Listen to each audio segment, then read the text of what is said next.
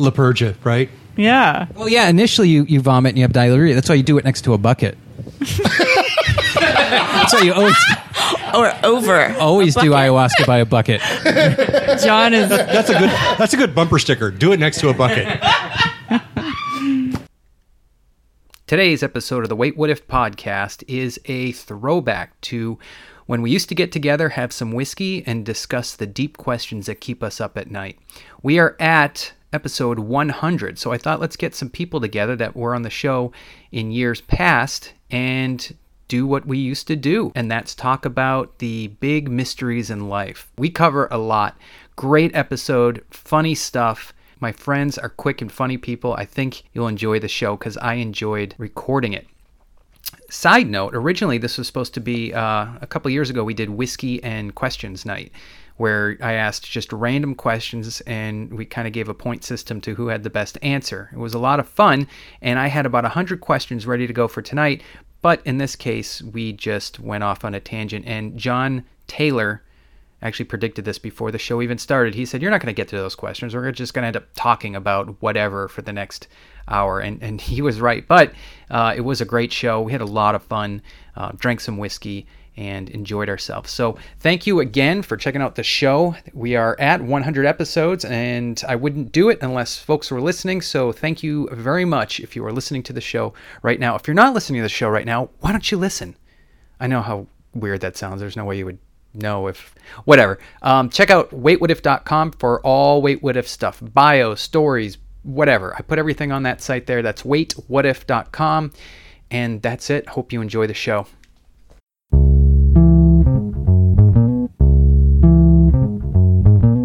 Listening to the Wait What If podcast.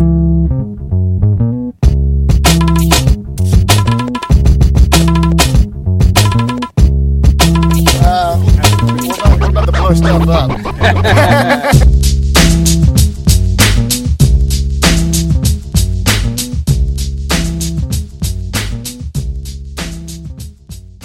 So the people that don't have headphones, they can't hear what other people are saying. Sure, they can. exactly right. yeah, I have no idea what you're saying. Right? Michael. Yeah. it's like they're in a completely I'm pretty different sure room. this is Everclear. Um, that's my excuse. Okay, everyone, welcome to the. This is this is a very special episode of the Wait What If podcast. Michael learns how to be a man. John discovers. No, no, this is the 100th episode, um, which I'm very excited about because it's been four years, and I figured I'd get together as many people from the earlier days as possible. Unfortunately, Moses is no longer with with us. some have died. No, he's still alive. Um, uh, and Forrest came to one or two or whatever, but uh, I, I put on invite. We got we got a lot of a lot of folks coming in. So we have John Taylor, and do you know what was funny? I I I used to have when we did more of these. I had like carts. You know what carts are? Like little sound boards for each person. Yours was Secret Agent Man. I don't have it anymore because I took it off to save space because we have we don't get around and do this anymore.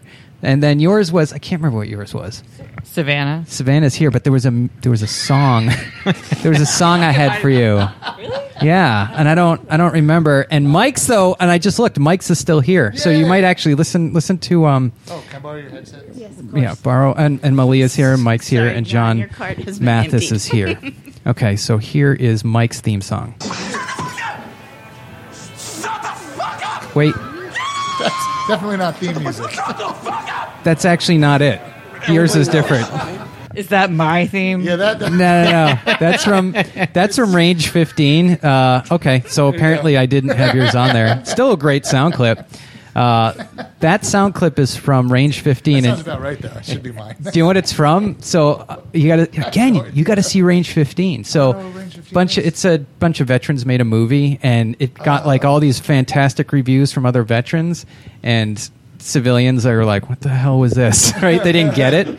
So uh, at that in that scene, they're sitting at a table drinking, and they're talking about you know everyone's telling war stories, and this Air Force guy goes, "You know, one time I was on this train to Paris, and it's that guy that that killed the or they beat up the terrorist." And that dude freaks out because he's heard the story so many times. He's like, "Shut the fuck up. We get it. We get it. You were there. so long about way to intro that, but uh, we've gone through all the names. So what tonight we're going to do is in the olden days of the Wait What If podcast, we uh, did well. We did one of these episodes where we it was whiskey, which we have plenty of, and questions. And That was tequila. and here's the thing: I had brought this bottle here of Basil Hayden's um, to obviously tap into, but it was also the prize at the same time. So the winner of this contest gets to take hope home whatever's left of the Basil Hayden's. Is that what is that what you poured? Potentially no basil Hayden. Yeah, that's right. Is that what? Well, no, we have. It is what it, it is what I poured. Okay. I thought you brought it for all of us to drink. No, I did. I I, I did in a way, and and it's fine. We brought we brought some since it's a whiskey and cocktail bar. Oh yeah, and we are live from Revival 1869, which happens every now and then. So sorry. Go ahead, Maleah. live and subtly edited. Mm-hmm. Um, I brought Old Forester Statesman, and Michael brought Or the darkest. Bowmore the Darkest. What does that mean? cask. It's a scotch. Oh, okay, okay. Is it a smooth 15 year scotch or It's is it a delicious. smoky oh, scotch? man, it's one of my or is- favorites. It is Really? Hmm. smoky. It's an Islay, so it's got some nice smokiness, peatiness to it. I'm not a big but it's fan of also the finished in peat. a sherry cask, Oloroso sherry cask from Spain. Okay. it's very good. One of the one of the key aspects of doing a um, a podcast is to actually talk into a microphone. Was I not talking into the no, you microphone? weren't. It's okay. I You're don't not have wearing headphones, headphones. so I can't hear anything. Yeah. So let's let's just do a, let's just do a little catch up um, for the folks to find out what we've been doing over the last. It's been about a year, I'm guessing, since we got everyone together. I mean, we did last October. We did the ghost hunt, uh, and I think that was the last time I had a group of people together for a podcast, which kind of sucks because we used to do it like once every couple of weeks. Remember that? That was Um, a lot of fun. Yeah, we used to sit in the really back was. porch and Yeah. kind of wax philosophical. But uh, Revival 1869, how's it going? What- Uh, things are great. We've got um, we've we've gained a lot of popularity, and we have a lot of um, lot of guests in here on the regular. We've got incredible jazz musicians who come in and play. We've got a big um, art scene going on.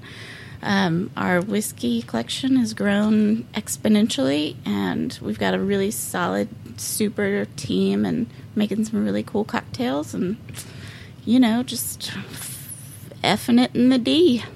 what does that even mean? You don't know. Uh, I may have I'm what I'm using may words have in my head, but it invented doesn't it. make sense to me. when you say, "Can I say a bad word?" Yeah, go ahead. I've already When sworn. when you're really like killing it, you say, "Man, I am fing this in the dick." Yeah, I've never. How does that happen? That doesn't make sense to me.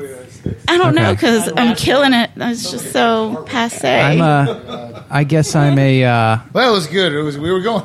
I'm a purist. For a while. I'm a purist. No, everyone's like revival 1860. Were they people in the dick? Yeah, we don't. We don't need that getting out. we are a private club, so Yeah. Nope, not like that. So Savanna, what's new with you? We haven't seen you. Savanna used to be on the show all the time. You used to be on like fifty percent of the shows, and then and then she dropped off the- the face of the earth. Yeah. Well.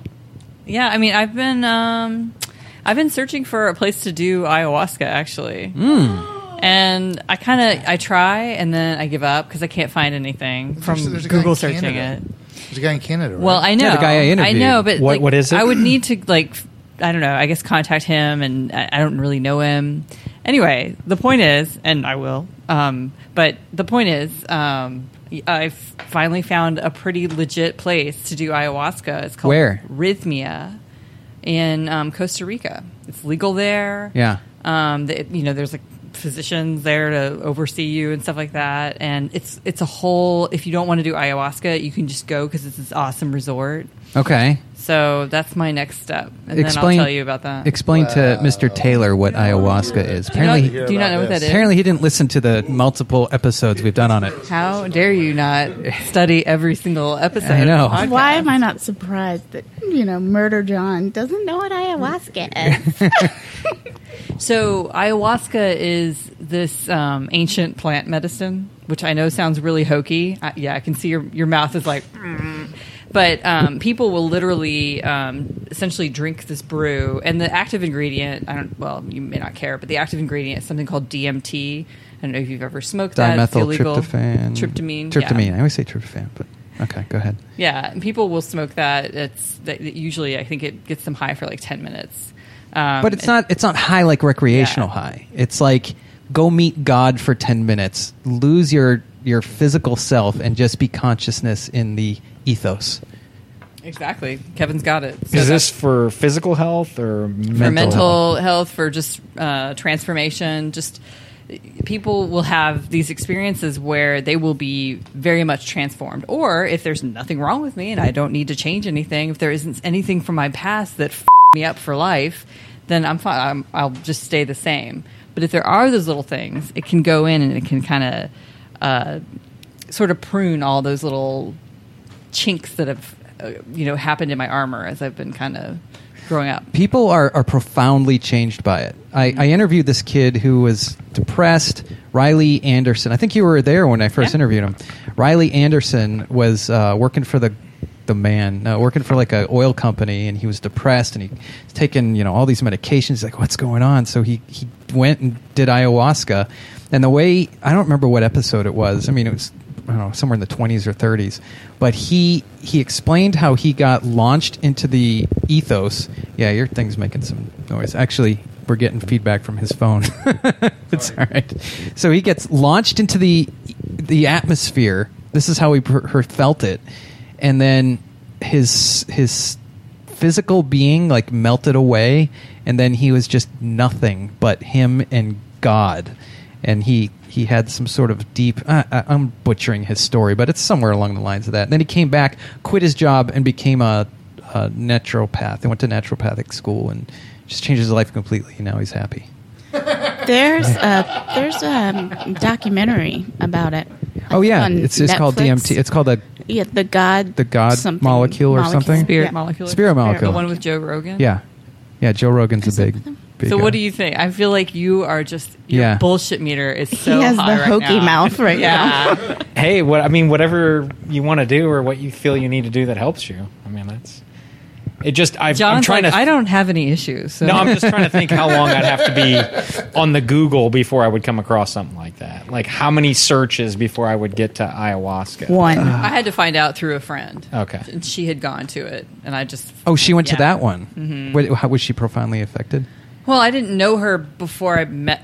It's kind of a long story. I just happened to meet her. She was somebody that I knew virtually from from like she was a she'd been a life coach of mine at one point. I know that's not, John with the shit looks, they man. just help you accomplish your goals. Come so, on. so to paint a picture for the the audience, picture um, uh, short haircut. Um, FBI looking type agent, even though he was Secret Service, talking to someone about drugs. Okay, Yeah. continue. Ha- have you tried like juicing first? Like, is that like a step on the way? Like, I feel like there's other things that you could do that might kind of give you that jolt you need before you go to Costa Rica and search for. well, I, don't know. meditate. I Okay. mean, I do that, and I could probably do it more. All right. As a throwback to um, Mike, who we're sitting around talking about ayahuasca or something, talking about spirituality. This is what I meant. This is what the old podcast was. We talked a lot about this stuff. Somehow it turned into an interview show, but we used to talk about the the weird stuff that happens to people. And Mike's like, "Yeah, I had an outer body experience just by meditating," and we're like, "What the?" F-? Yeah, it's true. I totally did. But I fell off meditation. I need to get back. I've been trying to get back into it, but it's just been busy. But yeah, it was wild, man.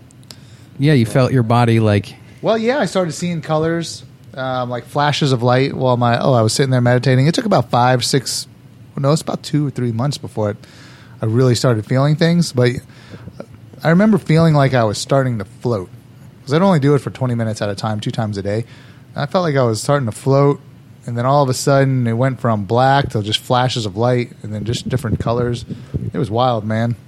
Were you holding your breath, and when your Marine Yeah, Corps we- buddies was like pressing on your were you chest doing real hard? were you doing any sort of breathing, shamanic breathing, or anything I was like that? uh, n- n- I was definitely breathing. I do remember breathing. I'm, well, I'm here today, so I mean, like focus type. Like I do box breathing, which just Well, I allows me to didn't- I regulate. There's no uh, prescribed type of breathing. I just Okay. thought if I just lower my heart rate and just breathe, you, you know, like you said, box. I don't know what box breathing is. It's just but like I would. I just, I just inhale and exhale and inhale and I know I wasn't. Takes a lot of practice. like- well, I mean, well, yeah, I, I wouldn't have to go into this. But Kevin asked, Yeah. like, "You doing box breathing, bro?" And I'm like, "I don't know, I don't, Dude, bro, shit, dude, everyone, like- everyone box breeds.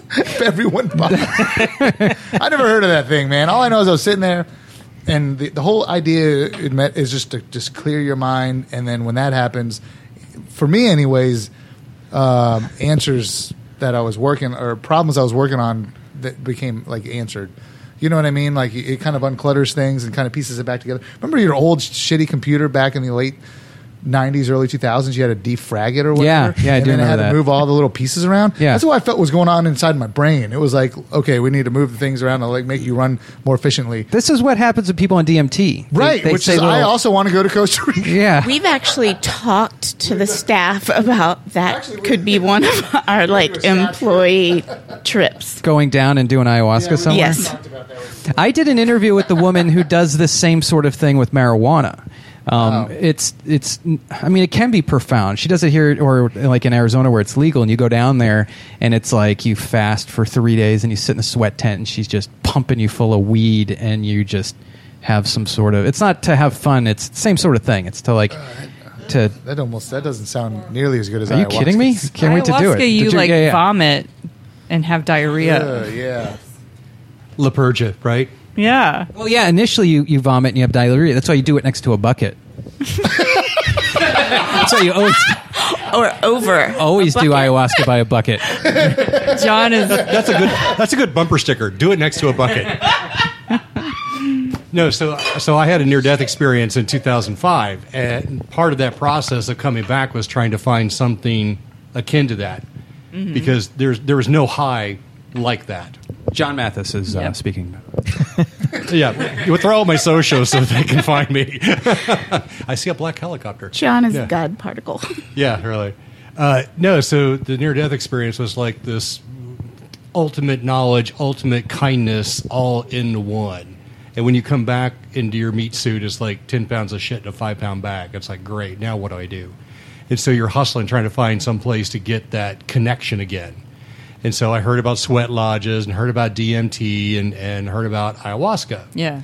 So I've actually been tracking down hi- ayahuasca for a while because of my background in pharma research, and I see the science behind it. And uh, I interrupted the interrupt the podcast with my phone earlier because I was trying to find out who the author was of this book called Ayahuasca, and it's written by a PhD. He's a chemist. And the first half of the book is all about the pharmacodynamics of this book, or of this drug, and how it works. The second part of it is all about his trips, and he's taken like 12, 14 trips. Li- literal trips. Literal and No, ayahuasca and and I'm just Well, yeah, clarifying. so was, he and was serious yeah, he about was that go- question, Trips audience. to so he was going down to South America, but he was also tripping to like Fantastic or whatever. Okay.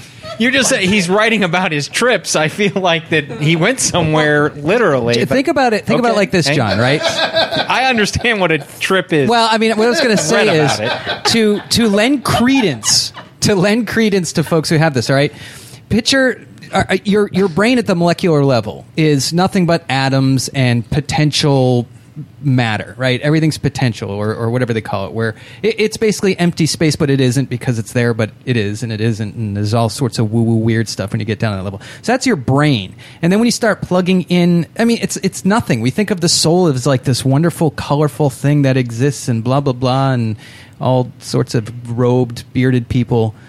Well, John doesn't believe in a soul, right? Would that be correct? That's not true. Oh. But There- the yeah, there's that whole idea like 21 grams or whatever. Have you heard of that? yeah, I yeah, you said that was It is, debunked. it is but bogus, but still, I think It it's has kind a been cool idea. But the point of it is, if you take a chemical, if you take a chemical that goes down to the to the the, the level of your your molecules and starts almost tuning them like a tuning fork at a different wavelength that allows you to tap into this whole spectrum of the world that we don't see. You know, uh, basically, I, it, it's there. There's something there, right? As a as a scientist myself and someone who practices medicine, I I know it's more than just I'm taking a drug that's showing me a movie in my head. When you take ayahuasca, you're you're doing something at the microscopic level that is is profoundly changing the way that you perceive reality. And the weird thing about it is when you take those drugs, you tend to have a common guiding figure with you. You tend to have common experiences, these things called mechanical elves. Uh, I shit you not. People say these elves come in and inspect your brain and defrag the computer, if, as Mike put it.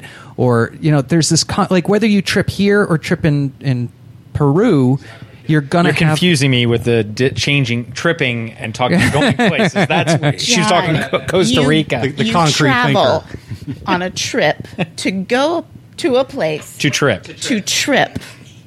Oh my god, it's like dealing with my I brother's talk with children. I hope you're not teaching to this to your brother's children. I don't. I don't have a brother. Okay, let me let me talk three letter agencies: FBI, CIA, NSA. You ever heard of uh, Project Stargate? PDF. I have not, but I'm imagining you're u- they use some kind of drug to influence. No, No, go ahead. No, from so uh, starting in the uh, 50s or 60s, we started a, a, um, a campaign of telling Russia we had psychic spies Oh, men who stare at goats. to, to, to mess with yeah to mess with them. Me and Mike. And then it turns out it worked. So then so then we had to hurry to uh, create our own. So that was the beginning of Project Stargate, and the roots of it actually come right here to Durham, and the Rhine Research Center. That's right. So if you remember a guy named Uri Geller back in the 70s used to bend spoons on TV, mm-hmm. well, he was actually a CIA slash Mossad operative, and he used this magic trick to travel the world as his cover. But what he was doing was doing remote viewing, where he would actually go into a meditative state, and he would launch his consciousness to somewhere else on the planet, would do remote viewing of that location, come back and make a report. And if it was something of substance, then they would fly the U 2 over and try to get actual film of it. And he had about a 90% hit rate. And the, the way that uh, Russell Targ, uh, uh, who was one of the founders of this group, he said, the government's pocketbook is tighter than a someone's butthole. He says, and if for us to get over 30 years of money from the government, must say that we had some sort of success. Otherwise, they wouldn't have done it. But if you want to look up Joe McMoneagle, he was a sergeant in the Army. He tested the highest of all of the remote viewers. And if you're interested, they still teach remote viewing over at the Rhine. Mike and I, if you look back on episode, You uh, got to eat the mic. Yeah, well, no. See, what I've done is you guys probably won't be able to hear me, Oh. so kind of pull one off here. Uh, But uh, I'm taping on a di- or taping. I'm a child taping. of the '90s. I'm recording on a different thing, and then I'm just going to meld it all together. So I'll be able to hear me in the background and, and you know do some magic. It's going to be more more editing for me. But what the hell else do I have to do? Raise a family, run a clinic, do a website, whatever. Um, Slacker. yeah. Let's just get so let's just do ayahuasca. Um, so explain to me. I, I was kind of paying attention to my equipment here. People are finding God through cacao. No, I don't think it's that. Okay. It's not that transformative. But people go to these cacao ceremonies, and it literally is just like a chocolate. It's a bitter sort of cacao mixture, like with herbs, and so it's this drink. And it wasn't that bad, but it was bitter. And I only had one, and it just didn't really. I mean, I felt a moment where I was very like exhilarated and ecstatic. And then it just completely went away, and then I was just sort of bored for three hours. Huh. But I did get into some meditative states, which was kind of nice. Have you guys heard of of uh, kratom or kratom? Yeah. Okay. So it's a bizarre thing in that it's a plant that they grow in Indonesia or somewhere like that. Uh, and it has a bunch of different pro- properties. It's a leaf. Um, from what I understand, now you got to look at it in two different ways. So I, I had, um, oh, what's his name? I had uh, the guy from Bigger, Stronger, Faster. The the I don't know his name, but I know who you're talking about. Yeah. The bu- bodybuilder? yeah, yeah, yeah. I had him on my show like Wow. a month ago, two months ago. That's gonna bug me. I'm gonna have to pull that up here. Um, He's gonna love that you can't remember. I know, who he right? is. I'm sure he doesn't listen. After he edits, we'll never know. Yeah, that's right. Bigger, stronger, faster was um. Come on, come on now, Chris Bell. So, Christopher Bell. So he he d- he did a, a documentary on it, and that's actually should be out soon. Um, it was supposed to be out actually, I think, last month. But anyways, so kratom or kratom or whatever you call it, kratom, some people call it. Uh, if you take it at low doses, it has a very similar effect of caffeine, right? If you take it at high doses, it has a little bit of a sed- sedative effect. Um, it also it doesn't bind to, but it kind of floats over the opiate receptor. So let's say you're a heroin addict and you're like, I got to quit this stuff. You can just buy it online or go somewhere, take this like a little scoop of this powder, and all of a sudden your cravings are gone. And you're, you're not high. You can operate and do whatever. You're like, well, that's weird. So in Indonesia, they actually illegalized it. Is that, that's a term? They illegalized it. They made it illegal because it was taking away from the um, heroin production or the heroin. The, yeah, it was like this real controversial thing. So now it's in America. They attribute 40 deaths to it. Um, 40 out of you know how many people die a year of aspirin, and the people that or or anything, any sort of alcohol. Think how many people die from alcohol. So More they- than 40? yeah, way more than 40. So they look Not at the true. and if you look at the if you look at the autopsy reports, um, people are dying with like fentanyl in their system. Oh, and they were taking cra- kratom or kratom. Right. So it's like it makes no sense. But guess what? The FDA is jumping on this thing and they're saying, nope, we don't want people to have it. So you take this legal thing off the street that isn't killing people per se. And now they're stuck with what? Going back to uh, OxyContin What's or, the country you said that it illegalized in? It's it's in a, a watched state here in um, in America, but I think it was Thailand that they they illegalized it because Thailand the government had its its um, pause in the opium trade or the um, I have heroin a feeling trade. that's probably the exact same thing as kind of the American government. well, yeah. The funny thing was they made it illegal about a year ago, and this all the people that take it across the United States, there's like a million of them, just wrote in to the FDA or whoever does it, the DEA, and were like, "No, don't take this off. This is helping with my anxiety. This is helping with my chronic pain. This is helping with my." You know, chronic fatigue. This is helping with all this stuff. You, you just made it illegal, and it's not illegal. So then they brought it back on, and now you can get it. And Chris Bell sent me. I don't know if I'm supposed to say that, but he sent me a big box of it. It's legal, so he, yeah, he can send that because I think he owns it. Well, the Oasis Coffee Shop in Carrboro, they they got it on their menu. Oh, do they really? Yeah, hmm. And it, Kava Kava and Kratom. okay. We and have it's, it's, I've taken it. in one of our cocktails. How do you say that in English? Kava. Kava. It's like another. That is- that KVA. was it. Kava Kava Kraba, as But I've- John said. I think I was ours is confused. just kava. I've taken it, and then a, a few companies have actually sent me. Once they heard he sent it to me, I got like all this uh, kratom or kratom. I should have brought some. We could have tried that, but it, you. I it's have a very. shitload of kava. All I notice if I take a little bit, it's like having a coffee, and if I take too much, because you just got to kind of figure out, then I'm like jittery, but also mellow. It's the weirdest thing, and I'm like, well, it, it, it helped me sleep like a baby. Cheaper than heroin. Yeah. So I mean, and, and then I would assume that if I took too much, that I would just be nauseous and not want. Like I, I don't I don't see. It would be the same thing as like saying you can you can overdose on, on coffee. But yeah, so that's another thing. I don't know. We're talking about Maleah, I think it's your turn to advocate a drug that people should be taking. yeah. So far we have Ambien. well we have near death. we have near death from John. so we That's should my all takeaway so asphyxiate ourselves. We have ayahuasca. I mean, whiskey. Ambien. Ambien is another one, right? That's legal. But when you take that drug, you are on freaking Mars No. for the 10 minutes that you remember actually taking it. I have no recollection of the things that you speak of right now. yeah, yeah. But it makes you sleep like a baby. You That's just wake up the they next morning and your room is clean and something's been baked. Yeah, you.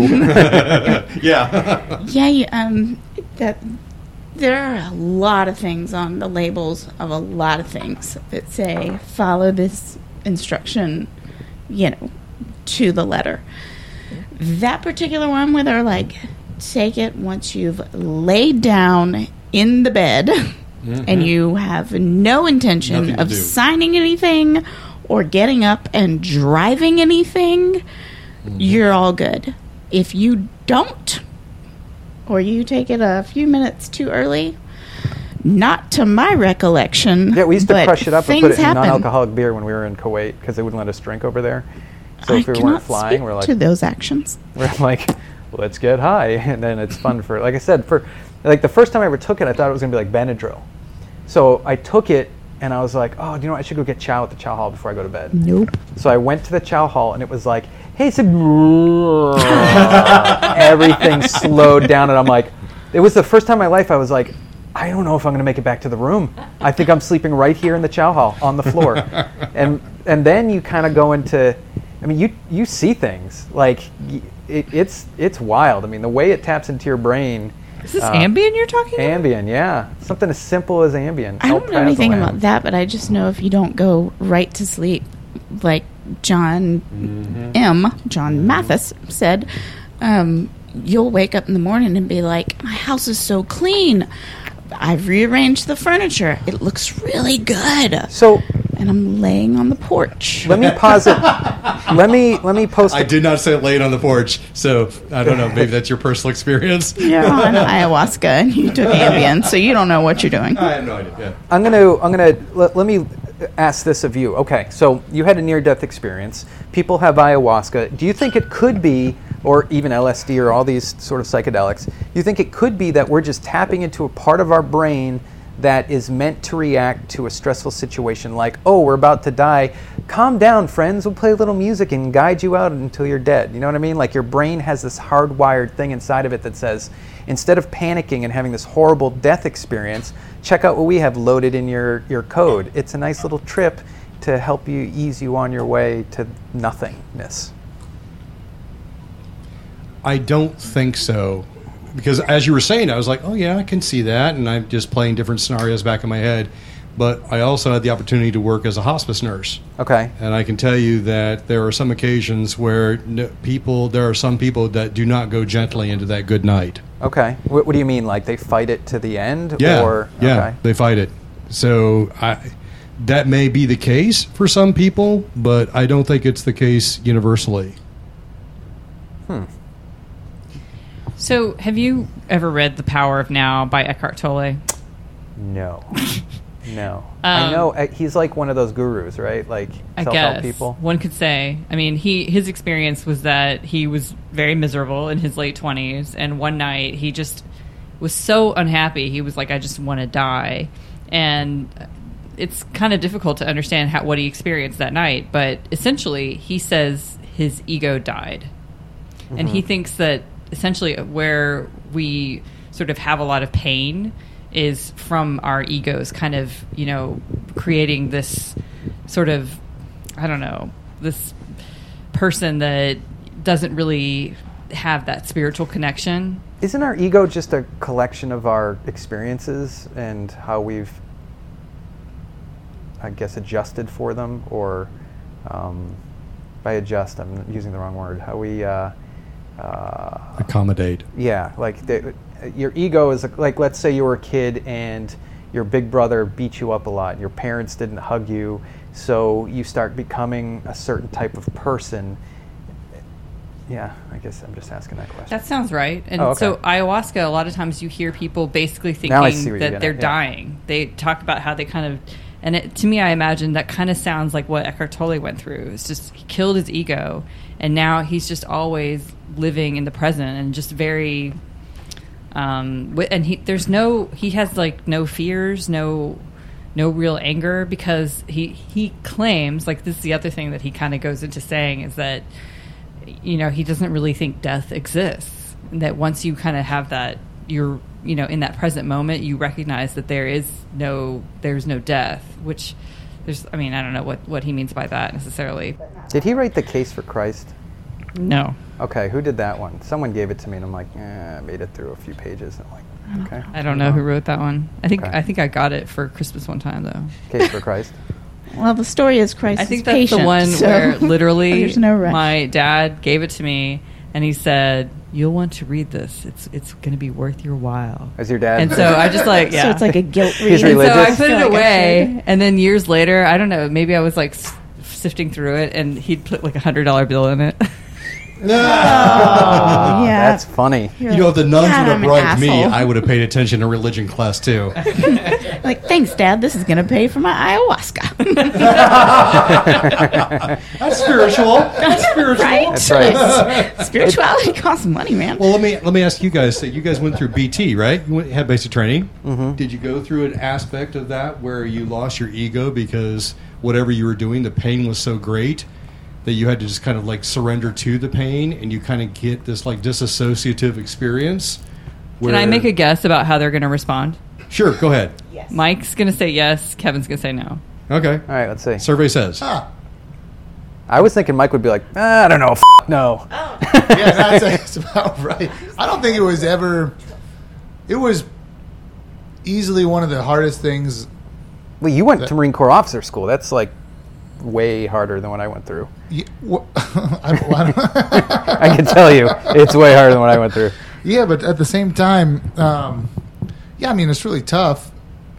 But I don't ever remember. We we just did it. It wasn't.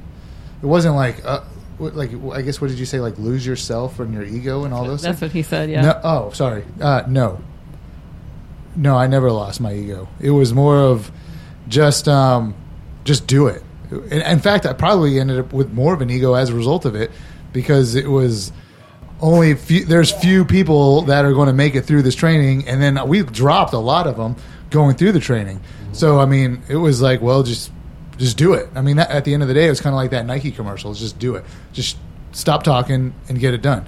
Because if it's not like I'm doing this for the first time. There's been hundreds of guys before me that have done this, so I can do it too. And that was kind of what it was. It's like, well, we're we're we're fighting on the shoulders of all these guys who came before us, and then you know we like to consider ourselves American Spartans. So I mean, you get all that history, and I mean we have more of an ego just for the fact that we're in this training and that we were selected because there's a huge selection process to go to Marine Corps Officer Candidate School and then on to the further training um, in, in Quantico. So that was it. It was like I'm going to do it. I can I know I can do it because other people have done it, so I'm just going to do it. So that that was kind of it. Well, maybe it wasn't in BT, but what I'm thinking of is that a lot of the case studies that I've read, so I've read about 300 case studies about near death experience and people who've had these spiritual experiences, and a lot of them, when it's associated with pain, it's like it's so unbearable and something they can't stand, and then all of a sudden there's this release. And the way they describe it is kind of like they detach from their ego, and they almost have like this. Uh, they can view their experience both internally from their meat suit and externally from above. When you say detach from your ego, you mean just everything that you were here on Earth means nothing. It's you're you're going to your basic fundamental flame of life. Is It's both. It's bo- you're, you have an awareness of both. You can reach into both. Do you know what made me destroy my ego and and I guess enter that realm is with the first time and, and I don't Getting know if you married? guys, no, no, no, no, no. The first time, like in my head, I was like, "Oh yeah, without a doubt, I would absolutely 100% die for that person." Like without a doubt. Like, and it's obviously my children, but for people, it's something else. It might be a cause. I will die for that cause. Okay. Meaning, nothing in your life adds up to something greater, and and the, it just you know I sit there and I think, what would I you know? You watch movies and, and or read books about World War II where they were separating families and dads were getting shot and stuff, and I was like, when I was a kid, I'd watch it and be like, how the hell? What is that? But as a, a now middle-aged man with the two kids, if someone was outside saying "men outside will kill your family," I would gladly march out and take the bullet without even hesitation, no matter how horrible and painful or whatever it was. So that that made me that realization that there's no hesitation. You know, e- uh, run into a burning building, jump off a cliff. I don't care what it is that I would do for my kids. It has dissolved my ego. Has dissolved anything that I Okay. that I am on, on earth. And, and people have that. I use kids, but it could be anything. It could be, could be your business. Could be your, I don't know. I feel like there's not really anything that's more motivating than a kid. From I mean, From the from the this is evolutionary from the perspective of somebody who does not have children. But from what I can tell, it seems like people who have kids just they speak differently about Well, it- everything. It, it re. I, I think it's from an evolutionary standpoint, right? It triggers something in your head where you're like, oh, you know, my monkey relatives, or my, I mean, if you think about it, we're relatives all the way down to little squiggly amoebas. They all, their whole purpose once they had kids was protecting your species, for propagation of your species. So Mm. I think that's, you know, that's probably where it comes from. I mean, I'm sure there's people that would like a better explanation, like, oh, it's pure love that, well, yeah, I guess it is, but it's also, I, I mean, I think what you're saying it's evolutionary. It's more like basic, but I think that everything we were talking about before that is the result of the fact that we are completely away from that. What do you mean? Um, every every problem that you're talking about is be a result of an affluent society. Right. Um, you know, if you're starving to death, you could care less whether you know your dad was mean to you. Like that's Right. not on your mind. Right. If you're freezing to death, you're not concerned about being teased when you're in school. Yeah, you're And- going back to Maslow's hierarchy. Right. you know? And so the things you're talking about with detachment, I would say that anytime you're put into a situation where you're forced to go into that that raw instinct, you forget and you lose all that. And that's kind of what you were asking Mike and Kevin. Um, you know, that you get to a point where the training is so rough, you're you're in so much pain that you don't care about anything else except for just getting out of that situation. Yeah, you had a basic training type too. Yeah, too, I right? mean, and and so there's just elements of that where you just get into such a horrible physical situation that your the mental issues are gone. So you just detach from them. so ha- have you gone through something like SERE training? I have not, but I've I mean I've ex- I've definitely been in situations where I've could care less about anything other than getting out of my current situation just because of the Okay. level of pain. Well, John, Okay. I, I wanted to ask you, um, John, Secret Service True Crime John, not Murder- John. Murder Mathis. John, Ghost John. Murder John, Ghost John. Thank you. Murder John. I wanted to ask you from all of your research and experiences. You know, we're talking about ego and kind of the thing of life and death and the sense of self and the sense of others. How does that come into play? And, you know, prior to recording, I was telling you how I am just a full on murder, you know, true crime person. I am so in, um, hooked. But You listen to How do you- my favorite murder, don't you? you are goddamn right, I do. What's it heard called? you use a word. That Oh my only they gosh! use. Stay safe, don't get murdered. um, but how do you Stay do sexy, you? don't get murdered. Oh, that's right, and don't go into the woods. Stay out of the forest. Um, so how do you Just carry a gun. find That's that? what I do. that I'm it not afraid to get murdered changes? ever. Or you know, what have what have you found from like victim and from predator kind of standpoint? Like, is there that? s- d- Does ego take over, or is it evil, or is it sick, or is it, or those people who Well, I are mean- the people you trust the most, and you feel like it's my parent, it's my protector, it's the person who loves me more than anything in the world, and then you end up a victim of those things. Right. I mean, I think that goes along the same lines because That's what I was thinking of when Kevin was talking about being a parent, because I'm doing research on cases where parents have done the exact opposite to their children, you know, as far as um, hurting their children, which just seems completely against us as humans, because you know we're we're supposed to be perpetuating our species, Yeah. not doing that, and that's that's why I was thinking about the the affluent thing. That I think that you're getting glitches, and, and people have all kinds of emotional things going on as a result of their circumstances that they're not able to really be in touch with their their nature, um, and so. I mean, there's elements of that. So I think that just the society itself can drive that. But I mean, there are certainly pure evil out there. Um, there, there are people out there, and there always have been that they're just they're predestined to do bad things. That's is, is that what? What do you think? Do you think it's something that makes people evil, or do you think it's a chemical imbalance, or do you think it's nurture or nature, or is it something? in I mean, I think it's a combination of both. I don't think anything is purely uh, hereditary versus purely um, your environment. I think almost everything is a combination, and I think that's as true as well with evil. I mean, some some serial killers or some mass murderers. I mean, they're just absolutely.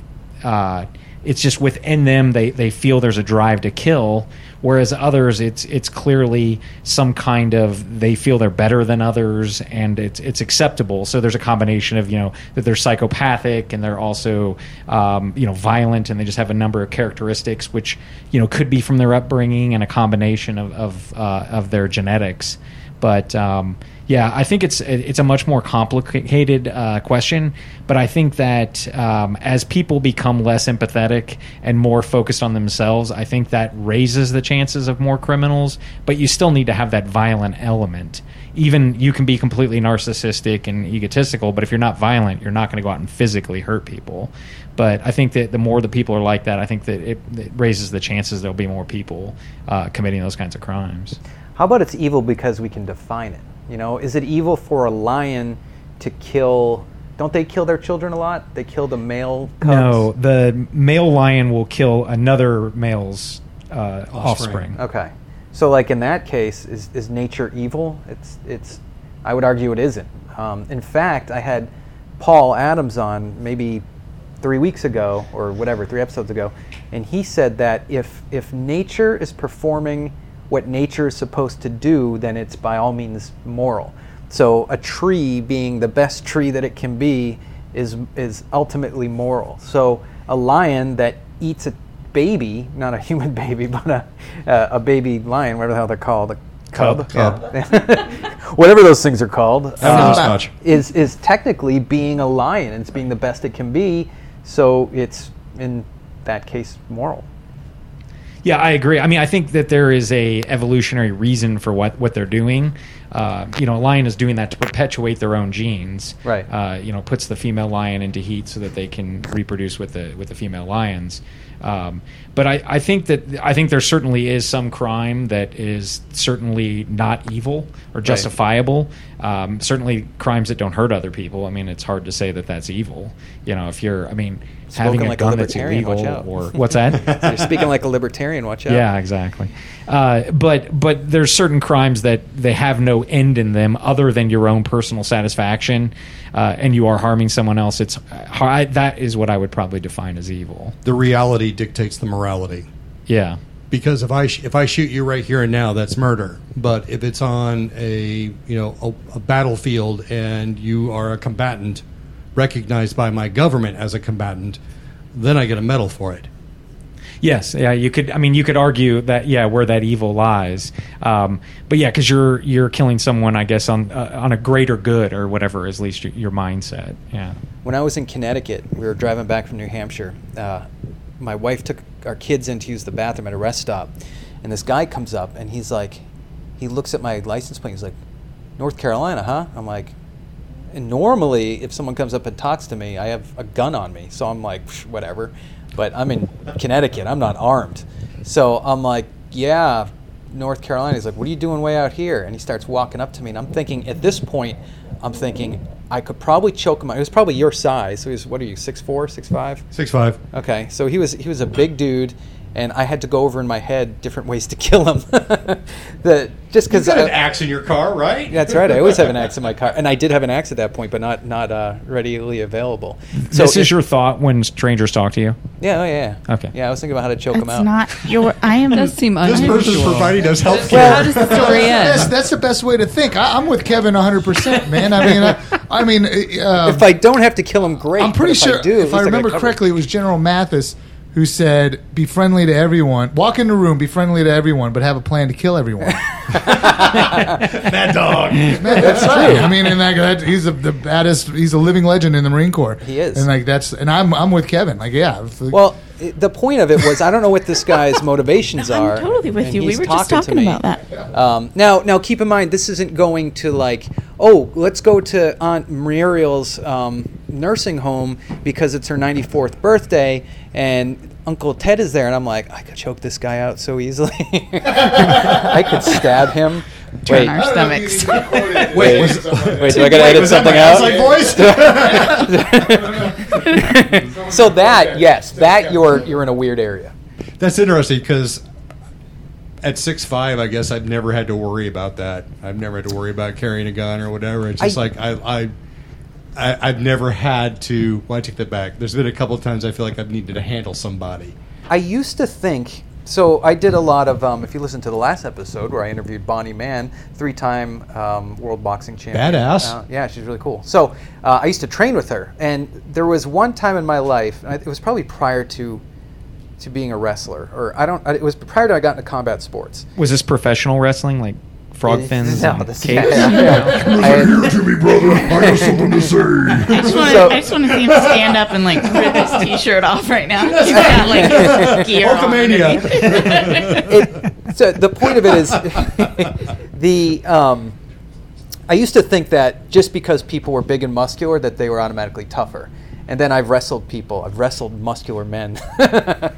Really? I just wanted that Tell to us sink about in. that. Yeah. Was this in competition or So- just uh, just a Saturday night? yeah, what are you talking about? Just You look muscular. You want to wrestle? you guys aren't like Who's jealous right now? you guys aren't using a little, a little baby oil and back rubs. What's going on? Nothing gay about that. I'm married, but um, if it's your baby oil. having fought my my share of of larger men, uh, I realize that there's a skill component. I mean, there obviously is a skill component, um, but still, that doesn't mean you shouldn't know how to kill somebody. Well, I'm cu- I'm curious because, believe it or not, like she the likes way to Mike wrestle said, big men. show hands, right? Um, like Mike said, and I I totally echo your thoughts. I totally do that whenever I see someone just in what's any that? particular fashion of like looks like you what if Find a in way this out. moment that person were to walk up and like shit was to go down Yeah, you should always do that. There's nothing wrong with that. You guys, I'm in here setting up the bar the other day, and that mannequin that we just purchased and it. intentionally put it right there. I came walking around the corner, and out of my periph, I was like, that looks like there's a person just standing there like waiting for me. And i instantly had an exit strategy and an like if it comes to to blows and mike comes walking in from getting a drink across the from next door. And as soon as he came in i'm like so let me tell you about like this this whole thing Let me tell that you just about went this down. this and uh, I do like I do that really a lot, a lot. But so I guess I, I Is wonder. a I don't know. female thing? Like if you see No. a No, I guy, don't you're think already so. thinking of a defense No, no, no, no. strategy. No, in the it's like background, any, or just- it's like anybody. I Any think mannequin. anyone. I I'm think wondering- anytime. any mannequin. Did you always feel I that cannot way? go to JC Well- Penney's. no, I Oh, yeah. think military did it up. for me. Once once people started trying to kill me legitimately, I was like, oh, okay, maybe I should have. I a could see plan how to that kill would people. reshape your reality. It, it does a little Yeah. bit, but also you should be like you're getting into your car and you can see the reflection. You know, you can see behind you. Just check behind you. What's what's the harm to that? What do you think? You're a, you're a woman. No, I, I you're agree. defenseless. Defenseless. I'm just Please Well, represent but all if I. See a man, if I see a man, which I see, I go, I take my little tiny dog for walks all the time, and often how is I don't doing? know what I would do. Like I will see men in the distance, and I'll think he could be here to rape and murder me, and there's nothing I can do. Your Carry poor a gun. dog would be left to its own Well, I defenses worry then. about Roger more Yeah. Little dogs than, are than wait, me. legit, wait, though. wait. The guy who played 007? I know. That Oh, is come what on, that was a sounded good like. joke. Nothing. Oh. Maybe, Oh, as Roger a, Moore. maybe as a girl that was raised a lot, by, like by her dad, but, you know, and not like the whole protect yourself as a woman. But I remember the conversation where my dad was like, "Don't ever let me hear that you started a fight, but don't ever let me hear that you lost one." And I was like, "Right on, Dad, Roger." I, okay, Roger that. I got it. Yeah. So I, I, I don't know. May, I guess it's the people How about- in your life that shape your With your thoughts about it. training, you're not you're not more vigilant. You don't check reflections to make sure no one's behind you or You know, I actually tried to like get away from that. I mean, I'm back into that more now. Yeah, yeah. But uh, Well, yeah, 'cause to me, you're I a just PI. Why I mean, now? Well, I mean, I've got I'm now I'm a private investigator. I Oh, just got my license this last year, so now I'm kind of I'm back into that realm That's more. why he's wearing short shorts. He's gonna So- grow a mustache soon. what are you talking? You talking about my shorts? Magnum PI. He wore he wore cut I off was- jeans. That's what I was saying. showing Shorts and a mustache. Yeah, yeah. And a Yeah. Shirt. So Driving a car, robbing dude, Ford. grow a mustache. so that's put me into situations where I've been more uh, cognizant of my surroundings. Mm-hmm. But in general, I just I, I feel like that you're just amping up your cortisone for no reason most of the time. Can you talk Um, about any of your experiences as a PI? Yes. okay. So let's what hear him. kind of crazy s- shit has happened so far since you started Yeah, this? I mean, just going out and doing interviews on cases, and you know, knocking on people's doors and going into neighborhoods or wooded areas that uh, are probably pretty dangerous. That you certainly become much more aware of of you know how you could get in and out of that area and who's around you and and you know what they have in their hand and those types of circumstances and uh, definitely the the body language yeah, I would I would say more. It's just uh, going into certain environments and just the the nature of the people that you're dealing with. Um, you know, if you're in an area that's high, you know, contrary to all the positive drug talk uh, earlier, you know, I mean, if you're in an area where there's a lot of drugs being sold, you're going to have a lot of people that uh, are carrying weapons, a lot of people that Yeah. are dangerous, and a lot of people that are willing to hurt people to protect what they have. Right. Um, so that's certainly you know something you got to be aware of.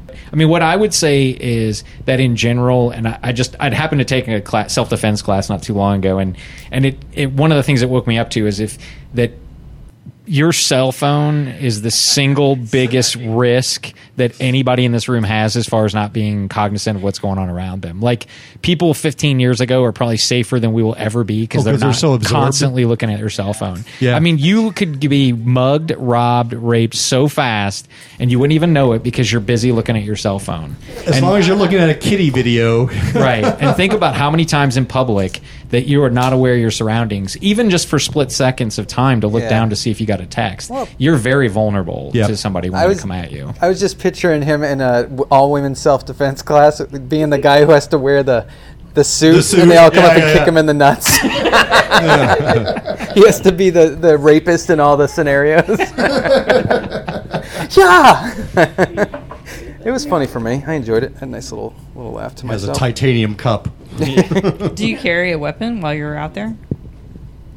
His left and Thanks for putting me on the spot. But no, I, I don't I'm sorry. currently. But um, it is something I've looked into. But right now, my so my primary means would either be talking myself out of a situation or getting myself out of a situation physically. Why don't you carry? Just curiously, as a as an avid gun carrier. Uh, your- there's just multiple steps to the process to, to be able to carry. You got to carry additional insurance. You got to Okay. get you know different permits and that kind Oh, of thing. okay. So it's it's cost pro, cost prohibitive and t- and time. So it it require a few things for me to be able to do it. I'm not worried about. I mean, I don't carry a gun, and I, I don't ever intend to. Yeah. and it has nothing to do with extra steps. I just don't see. I, I just don't see it. I just I, I play the odds, man, and I'm like, I'm more likely to kill myself than to be killed by somebody else. And Hmm. and then, especially in where we live today, in this town that we live in, I- I, I see there's virtually I have no threat. Virtually no threat. There's I have no reason to carry a gun. really. Yeah, I carried a lot of guns. I, I spent a year in Iraq, a year in Afghanistan, and I come here and, I'm, I don't. I don't Well, see when you compare yourself to that, of course, this isn't. Yeah, but so is, so is Kevin. So is Kevin, and Yeah, he yeah. and he carries a gun. So I mean, it's you. you Kevin's been to both places, so I, that's. So I'm different in the way that you. I mean, yours is a more process. Well, you got to pay this, you got to have insurance, you got to do all Right. these steps. But I'm like, man, it doesn't matter if I can walk in and grab a gun right now and just put it on my hip and walk. You know, I still wouldn't do it. Yeah, I mean, I'd say in general that I'm much more close to your mindset though, because I, I was saying I, I have been less vigilant over the years because I just I feel like that. I mean, there's so much less crime than there was 20, 30 years ago in society. It's and the safest just- time in human history. What's that? It's the safest time in human history. Right, but I, you know, I don't know if it's just you know news and the internet, but people are just terrified. You know, I mean, it's I'm not like terrified. I just I'm self-reliant, right? I'm not going to rely on the police. I'm not going to be if if There you go. this anyone wants to come between me and my family, they're going to have to get through me, and there's going to be. Dude, do you have a, do you have a basement with like a bunch of food I and wish. dried food and you know water and oil I don't and have you a basement. Well, no, I think that's a co- that's a great way to look at it. I mean, I agree with. I mean, if I were to carry a gun, it would be for the reasons that Kevin said. very libertarian. yeah. No, I totally. I don't get think it, man. I don't walk around thinking there's people going to get me. It's just something. It's a step that I, I add to my. I'm not carrying now, technically, no, because I'm drinking. Get him! Get him! Everybody get him! yeah. Uh, I'm not carrying now, but I mean it's locked in the truck. I will be, and I'm drinking, so I'll, But that's too, I I, mean the be- cops are not going to help you. I mean if you're ever in a bad situation, Yeah. they're reactive. They're not proactive. But Yeah. you carrying a gun makes you proactive. What if you're that one guy? And I know, I know it's it's you know with the odds of it, but the you're there and there's a shooting, and now you're the you're the good guy with a gun. I mean that's. To, I, my my potentially? sister, I mean, there's that like that whole. well, I don't mean to make a joke of it, but that was that. That one of the what was it? One of the school shootings where the resource officer actually ran away. Yeah, he that was a was a good guy with a gun. And he still Yeah. ran away. He ran away. So just But there because was you have the a gun one- doesn't mean you're going to go into battle. There was the one in Parkland uh, where they shot up the the church, and Right, the neighbor right. went got his gun. He grabbed a handful of bullets barefoot and chased this guy down and held him at gunpoint to the police yeah, got that's him. pretty incredible. That So really- I mean, there's good guys with guns. Oh, for sure. No, I agree. 100%. Let's let's change gears here. Uh, I want to ask what, if anything, because last time we were here, we were doing a ghost hunt. Um, you you got some. I mean, I don't know what you had, but you took some some readings and you took some. Uh, addressing John here, you took um, the recordings. Did you have Yeah. anything? Did you pick No. up anything? So the, Ghost the fir- John. the first Ghost the John. Ghost John. Uh, I thought I was AI John.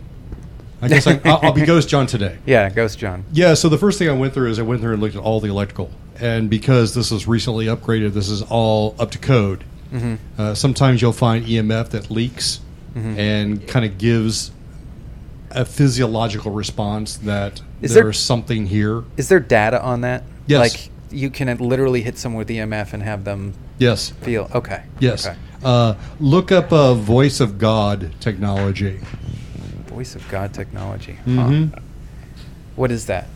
So I could actually project a voice into your head, but not into anybody else into this room. That's how targeted I could be. And I can target voices into your head. I don't. I don't buy that. Like what type? Like you could a, a sentence. Like Oh, whole conversation. you could put it into my head. Absolutely. But how? By stimulating, like like physiologically. Well, I'm why trying to how can that you just happen. do it right now, like so that if it's true, you can do it? Or Well, I think he's talking about with some sort of equipment. oh, Wait, Yeah, you so know some so for example, there, uh, it, if you go into the DARPA website or Okay. if you look up Voice of God technology, there is a way that they have of directing sonic energy from space from a satellite to you within a four foot radius and interject conversations. I think I think that might be. Wait. All right. No, I, I, I know. I I'm know trying it to be. French. I'm trying to be cordial. I, know, I, I know it sounds like French. I know it sounds like bullshit. Uh-huh. But if you go onto the DARPA website, Wait, who's, who's wait, the can DARPA? you just send the link? Who's and the we'll- DARPA? We'll, just check it out. absolutely. Defense Agency Research something. I But I don't I feel like you're telling us to go on a website, and then it's like it's true because it's online. so Well, it must be true. DARPA is because reputable. it's DARPA. It's a government website, I think. Yeah. I mean, I not really. You trust everything the don't know. Mike government and I, tells you. Mike and I tried to bend spoons. We once. did. and Yeah, we I didn't failed bend miserably. one. Did you? We yeah. both did, but other people did it. So Yeah, uh, check it out. Episode something. Way early. It episode episode 12. something. 12, we tried to do a lot of stuff. Remember? Yeah, we tried we to. put us through a lot of weird tests, and I we don't failed know- at every single one. Yeah, Yeah, I, yeah. I mean, I don't, I don't trust the government. I mean, you know, I wasn't a Tuskegee Airman, but I, I, I, I know not to trust the government. Except, But it- except for when it's talking about this God uh, telephone that goes inside you. well, I mean, because it except comes for this, then you'll trust that. That's because it don't- comes from multiple sources. But the most credible source, I would say, would be DARPA. Okay. So how does it Wait, work? my, I mean, Mike, I. I agree. It's it's understandable to be skeptical, but we might as well check. I mean, well, I'll check, man. I'm all for checking. If there's Well, evidence to show It's just- that it's, it's- it's- happening, I'm, I'm, then look, I, I, I, um, I'm like, I'm like Kevin. Uh, we're right. We're. Uh, I, I'm going to assume that you're still um, agnostic. Mm-hmm. So we don't know what's out there, but we are assuming that there's something out there. And it's the same thing with this thing that, that John's talking about. Like, well, potentially it's true, but I, it's hard for me to be so like, yes, this is it because there's these sources and this is what it says and it comes from this website. I, I mean, although I would, I probably, yeah, yeah, there's probably some truth to it, but it's just bizarre to me. It's always weird when I know, And they're gonna always send you a weird when message. someone's Right. like, "This is the way it is." That, that's what's that's what Well- that's what's crazy to me. What Is there something on YouTube that shows Ooh. where this, uh, you know, because the YouTube, the Google, and the DARPA, I'm now like, maybe might have some validity, but like, can is there something where you can see a video like someone has this equipment? It'd be dope if you had it in your car right now and you could bring it in and show us. Yeah, I like to But does it I- like I- I if wish you I had see that. it work? Look, voice of God technology has been around since the late 80s. So if you know to look for it, it's in so many places.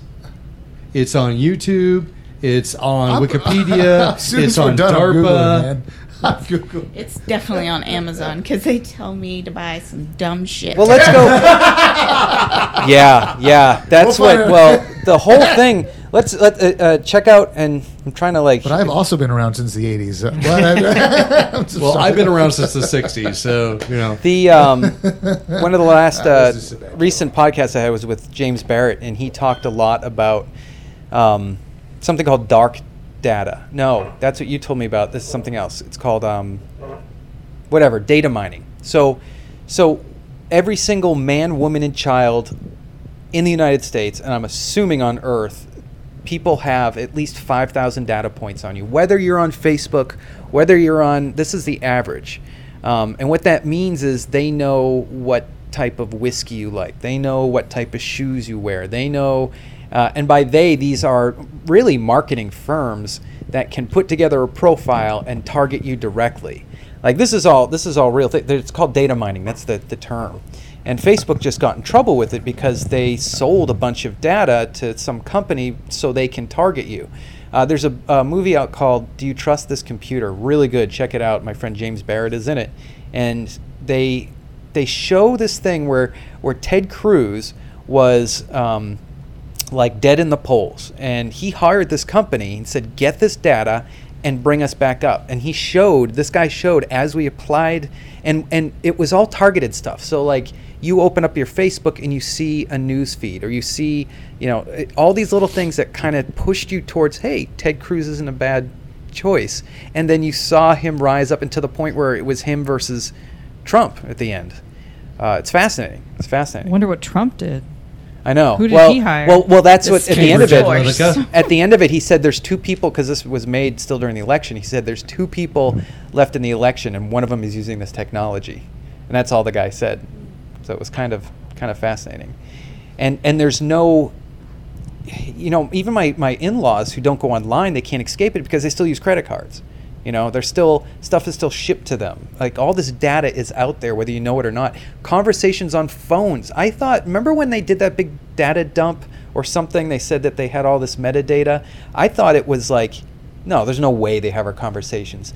They freaking have our conversations Absolutely. and they have our texts and they have our emails and they have our our shop they have they know if you're watching a Red Sox game while scrolling Amazon and looking at furry boots that you want to buy they know that and they can they can get make a profile about that and get you to do something it's, it's crazy Is it bad that like I'm I always operate under the assumption that that's the case? Like I always Yeah. assume when I'm Well, having a conversation with my friend, I'm always assume NSA has it. I Yeah, assume everything, in a free society i think it's bad and I don't care. Yeah i think that's that's a complacency is that the word I'm There looking is for? no I free feel like I, society. but if you know me, you know I'm not complacent about jack shit. Like I Yeah. care about a lot of shit, but Don't- for some reason, There's nothing you can do about it. I think So that's Well, why. I think that's Yeah. it. If That you I were was like, Savanna, this I is don't just how it care is. either. 21st century I'm with society, you. you have to. What do you want to do about it? I mean, I'm with Right. Savanna. Like, who cares? I, I'm like, don't if do you crazy if you enough work to- that hard for to anyone know to give a every freaking thing about everybody, then surely you're paying attention to the friggin' morons who are capable of some shit. I'm I, I'm just what what was the quote you said you told me about yesterday? I'm just trying to be uh, as less dumb as possible to to look as least stupid as possible in life. I feel like that quote does not accomplish the objective. It's not. I don't think it, it applies to what we're talking about, but it was about just trying to make it through this life without looking too stupid. That was really. That's where I'm like I don't I, know how I'm like you. I'm like. I don't care if you're listening to everything because I'm not I'm not a, I'm not the bad guy. I'm not going to go out and do anything that you should really be concerned about. But how about. about this situation, right? Let's say you're sitting on the couch with your significant other, and you say, "Do you know what?" Um, so, like these little Google Home things, or the the Alexa, your Siri, freaking Siri's always turning on on me. Oh, your home turning me on. monitor, What? which is monitoring you 24 7. Yeah, yeah. So let's say you're sitting on the couch. You say, "Do you know what? I think I'm going to finally have to get that knee replacement because I'm just in a lot of pain." Oh, but honey, um, what about the fact that you just lost your job? We don't have the funds, and so and so's going to college. Yeah, you're right. And then two months down the road, you apply for life insurance, or mel- uh, you're suddenly turned down from medical insurance, and you can't get a loan because you don't have. You know, they say that this. These glitches where people's entire conversations are recorded, you've seen them, right? They're They've not glitches. yeah, they're not glitches. That they're these people are. If you don't think that the people that can mine your data to profit off it are are nefarious, you know, are they doing things to find out information about you to manipulate you? Then, I mean, y- y- it's. I think it's kind of a naive thing. That's like saying politicians have our best interest in mind. Right. Well, Right. I, I think clearly they're Bend over. they're they're just they're they're doing the data mining to make money. I mean, that's all Yeah, it yeah. comes down to. They certainly don't have your best interest in mind, but f- from my Yeah, Facebook is free I for like, a reason because you're the product. Right. But also, like I like I like that I find new things that are geared, Geared or towards you. directed towards Yeah. me. I found movies, music, stuff, and it's not like I go out and buy a, a a ton of stuff. I don't like do that, But like when I'm like online and the little thing pops up and it's like a movie, it's like you might like this movie, or you might like this, and then I'm like, as a matter of fact, I do like that movie, and then that's like that's cool, man, and I can dig it. But yeah, you're right. But uh, clearly, like nobody has your interests in mind. At the end of the day, like one of the best quotes I ever got, or one of the best pieces of advice I, I ever got was when I was considering getting out of the Marine Corps. And you can you talk about like anything. Like I think this applies to everything. My CEO told me he's like, "Hey, look, Stojic, here's the thing, right? He's like, put your finger in a glass of water." Take your finger out of it. The time it takes the water to refill that hole from where your finger was is the time it's going to take everyone to forget about you. Yeah. Like, and basically, it's like no one really cares about you like you care about you or your family. Sure. And this is the same thing with all these people selling you stuff or trying to get you to buy things or take your money. And then no one, no one ever has your interest in mind. They're just trying to make money. But if you can, but if they're doing something to make money off of you, and at the same time it's bringing you some at least some form of happiness because you can find things that are like new and exciting, then I don't know. I don't see the the harm in it. I mean, I understand your whole thing with the medical insurance, and it's like we were talking about it, and they're recording it. Now, three months down the road, they're like denying you for insurance. It's like, man, that's like a that's that's far fetched sign. That I mean, that's crazy movie shit, man. I can't imagine like there.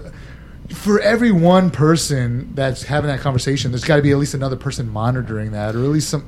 Like Well- it's just bizarre to me that that's that's the case. I think James it's more for- Barrat was saying that they were gathering like racial data and were denying people loans.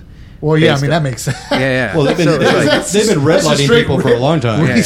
But I mean, aren't we aren't we still at least in in the world where where you, you there people are going to do a lot of shit that you don't agree with or that you don't say yeah absolutely NSA listen to my conversations but but I mean you know where it's like um they're going to deny you for life insurance because they heard you say something over Alexa you know, you got to be able to sign something saying, "Hey, I agree by having Alexa or by having whatever." Yeah, you agree to I'm it, gonna yeah, that you can But listen don't- in on all my shit. Yeah, that's and- a little- I- deny me. I, I don't know. It's overstepping boundaries, but y- you're right. I mean, it, it's a debatable thing because what can you do about it? You got to exist in the 21st century. It's just what level of privacy do you say? Do you, um, the guy Zuckerberg. Zuckerberg said when they said we are collecting all this data on him, and he said, "Yeah, fuck 'em." Fuck 'em. Yeah, Yep. and that was his quote. They Like, signed on to Facebook, so fuck mm-hmm. them. Yeah. Yeah. And and Kevin, just to kind of point off of that, I mean, I think the privacy issues are a huge concern for everyone, but we, we can't do a lot about it. But coming from the investigation side and trying to figure out, you know, who did what, and using all this data, it's just not as effective as you think it would be. It's just I think it. I think it would be though. it's not. It's, it's, I mean, it's and easily the errors are just so much more, and you we ignore the errors. Yeah. I mean, if you get 600 uh, messages from Facebook saying, "Do you know this person?" and 500 of them are people you've never heard of, you just delete it. But Mm-hmm. Yeah, if they but pick somebody you knew from like grade school, you're just like, "Oh my god, how did they know that?" You're just ignoring all the ones that are wrong. Mm-hmm. And so it's just like, I mean, like your example about being on the couch. Let's just say that that really could happen, and Right. that really does happen. I'm on the other end. I got to figure out who said that. How do I know who said that? How do I know that IP that address. Uh, Alexa is to the right house? How do I know that that coming in is reliable? I think it's very traceable. Uh, and and those are all kinds of problems. With this. I mean, cell phone data. It's Yeah, not again, that reliable. But, but IP, IP. Well, and now, sure, but you got to remember, AI is an exponential growth of information. So where we say like, okay, a surgeon has to do a thousand surgeries before he can get proficient, or ten thousand, whatever it is, AI within like every time it learns, it, it's. Is this making sense? I don't What's know, going on? but Savanna is so freaked out right now. she thinks something crazy. Wait, did we have a, a ghost I, experience? I don't know. yeah. So let's end it here and go with this. Oh, so we're hanging out here. We did the ghost, and now we're hearing noises in the other room. And Savanna's, Look, Savanna's freaked out. She's on the edge of her scratching now. seat. She's itching. I'm She's fine. So what are you nervous hearing? What are you itching. hearing over there? What'd you say? What what noises are you hearing? No, no, I just- heard nothing. I well, uh, nothing.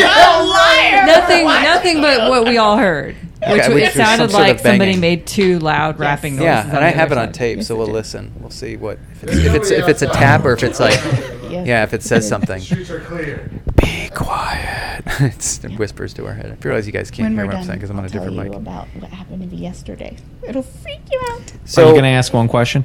The Yeah, yeah, phone go call ahead. is coming from inside the house. No. What's that? No questions. Poor John Oh, needs a question. so I had I had all You these know I questions. told I said that, that You the know fact you're that there's edit out, like, there's guide um, or uh, structure doesn't matter. Yeah, you're right. I You're right. specifically said if we had a list of things to cover, we wouldn't get to any Yeah, of them. I was- we didn't thought get I to was one. joking, but- Look at here. Look at here. I mean, I have these these are all my questions I had set up. Right? We didn't Kevin, get you any of remember those. these group, uh, you know, podcasts? These are the best. that we used to do, yeah. where it was like this. Yeah. You're gonna have to edit out like 92 percent of, everything. I just it's easy because your voice has a very distinct waveform. You're the best. Isn't that scary? Like I've done so much editing, hundreds of hours that I I know what my voice all. looks like. I love Um, this. The okay, so one and here the you go. Last one. Would you rather, John? stop it? What happened? I was trying to get Havana, uh, Savanna, Havana, Savanna. Savanna to freak out. You're Oh. the one that's like, "What do you see over there?" What if I was just sitting here and Kevin's already fired off shots. I know. it's just the mannequin. So I have w- would you rather questions. I have five seconds or less question or uh, uh, what the hell? Five second rule questions, and then I have general questions. Okay, so, um, gosh, okay, here we go. John, a cave-in occurs while you and a stranger are deep in a mine shaft. The entire mine is sealed, and the air hole being drilled will not reach you for 30 hours. If you both take sleeping pills from the medicine chest, there's a medicine chest there. So if you both take sleeping pills, the oxygen will last for 20 hours, which gives you a 10 hour deficit, right? So almost certain death. Both of you can't survive, but alone you will. After you both realize this, the stranger takes several sleeping pills and says, It's in God's hands, and falls asleep. You have a pistol. What do you do? I mean, I, I wouldn't. I, I'm more. I'd be more likely to shoot myself under that scenario. Wow. Just thinking that. I mean, he's going to survive. Very selfless. So I, I don't think I would seek revenge on him. well, it's not revenge. No, it isn't. Well, it is because the he killed word, me right? by taking both the pills. Oh, oh mm-hmm. the oxygen in the sure. room, if you both live. No, I think you have enough. You have enough pills. There's 20. No, I thought you just said there's only there's two only pills. two. No, no, no. I didn't say that. I just meant there's pills there that you can take and go to sleep, and you might. It'll be a peaceful death. You both will probably fall asleep and never wake up. Mm-hmm. Or you can kill him and you'll survive. Or you can kill yourself and he'll survive. Well, I want the peaceful death then, I guess. Yeah. I was thinking that there because there's 30 hours and you have 20 hours of sleep. That if you had two of them, then you could survive somehow because you'd have 40 hours Oh of no, no, hair. no, no. He Like- just said he's like, I'll leave it up to God. Took the pills for the. See what happens. Maybe he'll survive. Who knows? Probably not. Yeah, I'll take the peaceful death then. So you would take pills, Mm. Savanna. You could save someone's life. So if you take the pills, you're both dead. But if What- you shoot yourself in the head, he lives. Yeah. Yeah, but who the hell is that Gosh, guy? that's a tough decision. He's a stranger. He's a stranger. Right, part of the don't know question. If he's worth any, if he's worth your life. Yeah, I think it depends on what my impressions of the stranger were. Like if he seemed like he was, you He know, dresses nice. He's a Yeah. pedo- Well, I mean, if it's like shoot a 'em. teenager, then I would want them to live. I'd probably shoot myself. But if it's you know somebody who's ninety, Have you years been around a old- teenager? I mean, if he was, if he was ugly, I I've would tried to be shoot different. myself just for having conversations with I'd be teenagers. digging. Like, no, didn't really happen. So these are the questions that I was going to ask. This I is, had plenty everyone of gets the. Go que- Everyone. Um, um, I'm going to go on the two pill. The, No, I have another one for okay. you. Yeah, the, give two, Millie a the two different the two pill one is I would non-lethally shoot him in the stomach. You eat the have- two pills. Five seconds to answer this question. Okay. Name three things you do when no one is looking. Talk to myself. Talk to my cat Cheddar. And- and Time's up.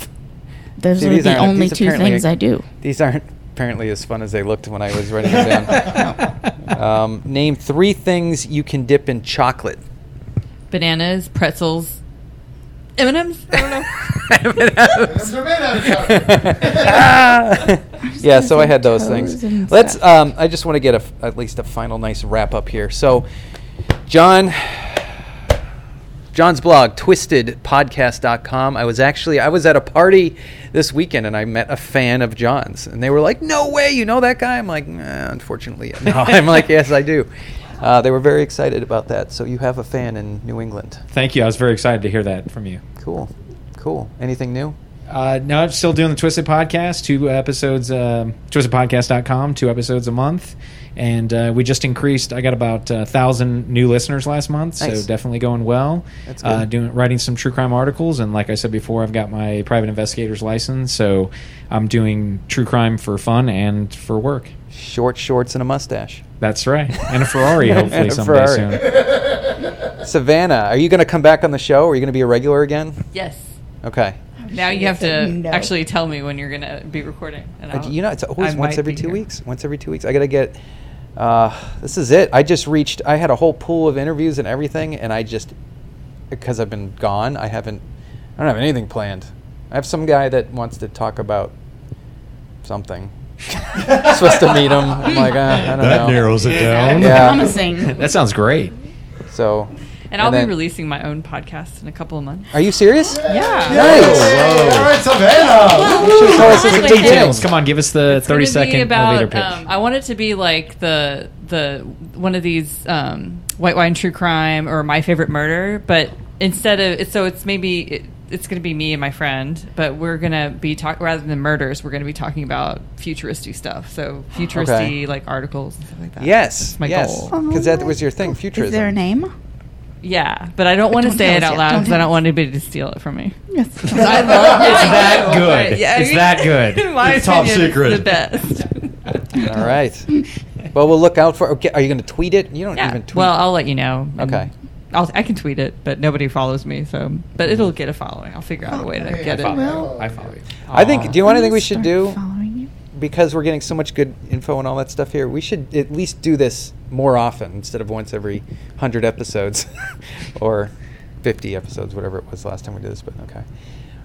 Revival 1869. You guys are still selling booze, still slanging booze. I don't know. If you guys drink it all. You got T-shirts now. Yep. Can you buy them online? Uh, no. You Okay. Can come here, buy Why can't you buy them buy online? them. What if I want to go home and buy So one we don't these? have an online. Patreon, anything like that? You guys don't have. Nope. We want you to come in and buy drinks, and also. But buy what if I'm a t-shirts. fan of the show and I am in Burbank, which is highly unlikely? I say No reach in out to the. Wait What If podcast. We'll give a shirt to the host, and he can pay the. You're giving postage to away a shirt. Ish. Oh, there we go. Now we have a contest. The first person that. Editing words in the right mouth. I'm, I'm kidding. Okay. Um, t- I, I still paint naked chicks. I Oh yeah, I'm shaded and faded, but I would say it shaded wrong. And faded. Faded and shaded. Shaded and faded. Uh, I still paint naked chicks. Um, it's been going really great. We're big parts of the How art could it not? community.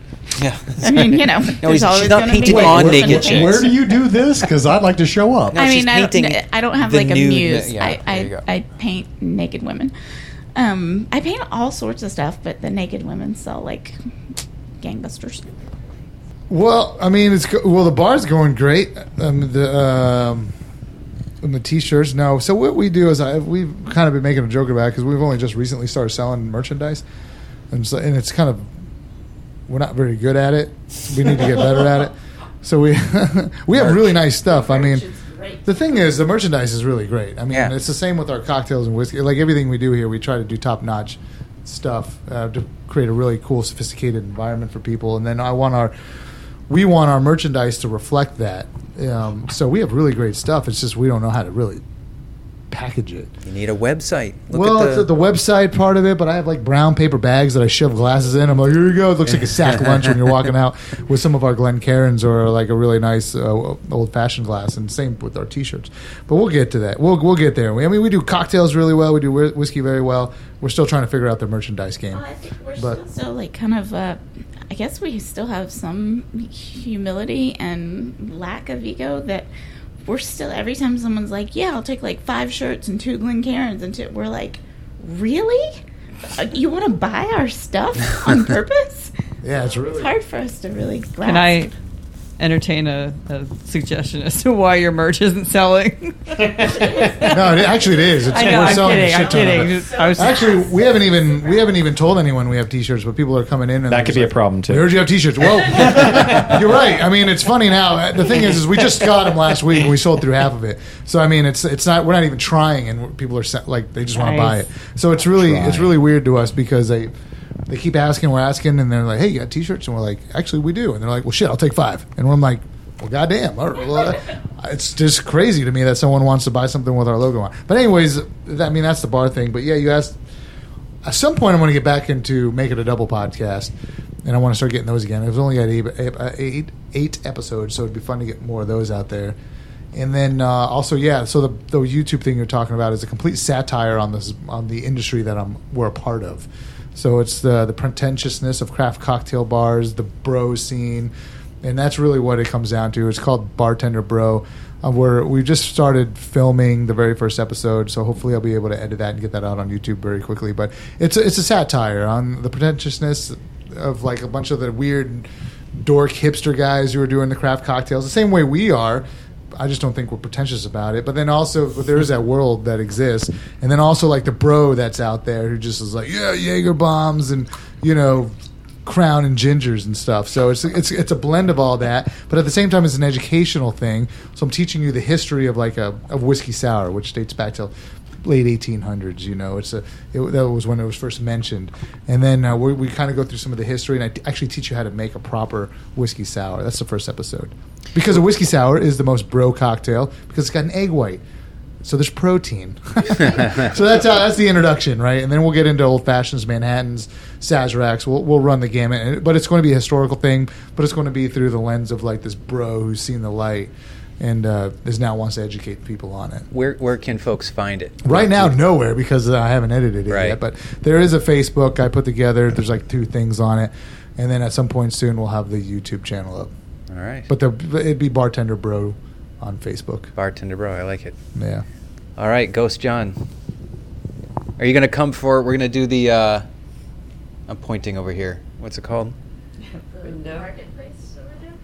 Oh, you're talking Brick about uh, the brick and mortar Yeah. ha- uh, hauntings. We're going to Yeah. do brick and mortar At some point, we hunting gotta this to- we gotta October. our bartender about It's only three months away. Yeah, we'll do the uh, we'll do the brick and mortar For Halloween? Yeah, yeah, yeah. Come come for it. Um, we'll get your friend there, your bartender. We got our, we got our bartenders out there. To, Apparently, it's just helter skelter. We're you gonna gotta stay the night, man. I mean, that's gotta be like a three. Let's in the do it. show.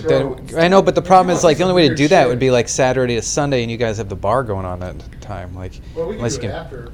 unless you can break away. We gotta talk to Nicole. I don't know. Yeah, Yeah. we'll talk to the sisters, Sleepover. and parents, and the. I'd be terrified of doing that. But anyways, so yeah, we just. so what's new on Ghost? Let's do all this. Uh, what's uh, uh, new books? Your website, uh, johnmathis.me. Look at the memory I got. Look at you, mine like a It's steel what I do. sieve. It's what I do. Yeah, so johnmathis.me. Thanks for checking out the 100th episode. Thanks, guys, for coming. It was a lot of fun. It's always fun. I love doing these things. I really would like to do this more often. Um, and we are. We're hearing lots of weird noises around Yeah. the back, so that's kind of cool. Viviana. WaitWhatIf.com, uh, at WWI Podcast on Twitter. Revival1869.com and sorts of stuff. Savanna, That was I- an extra I feel like plug, we should and, say. um, that's like gonna cost say you. Goodbye All right. Bye, everyone. and goodbye.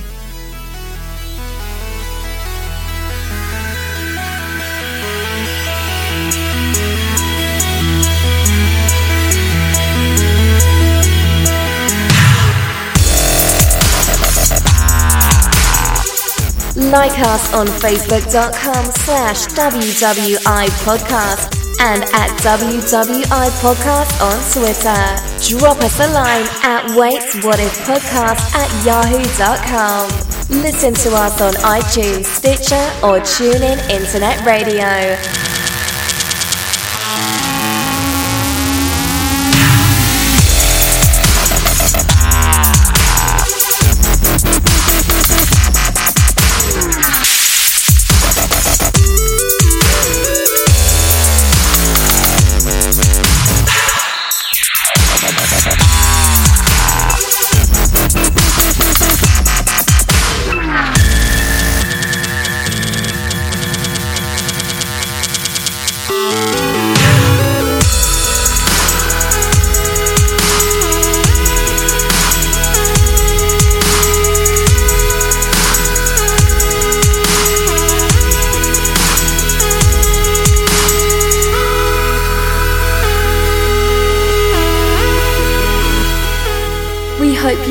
Your listening experience. Now go forth and expand your reality.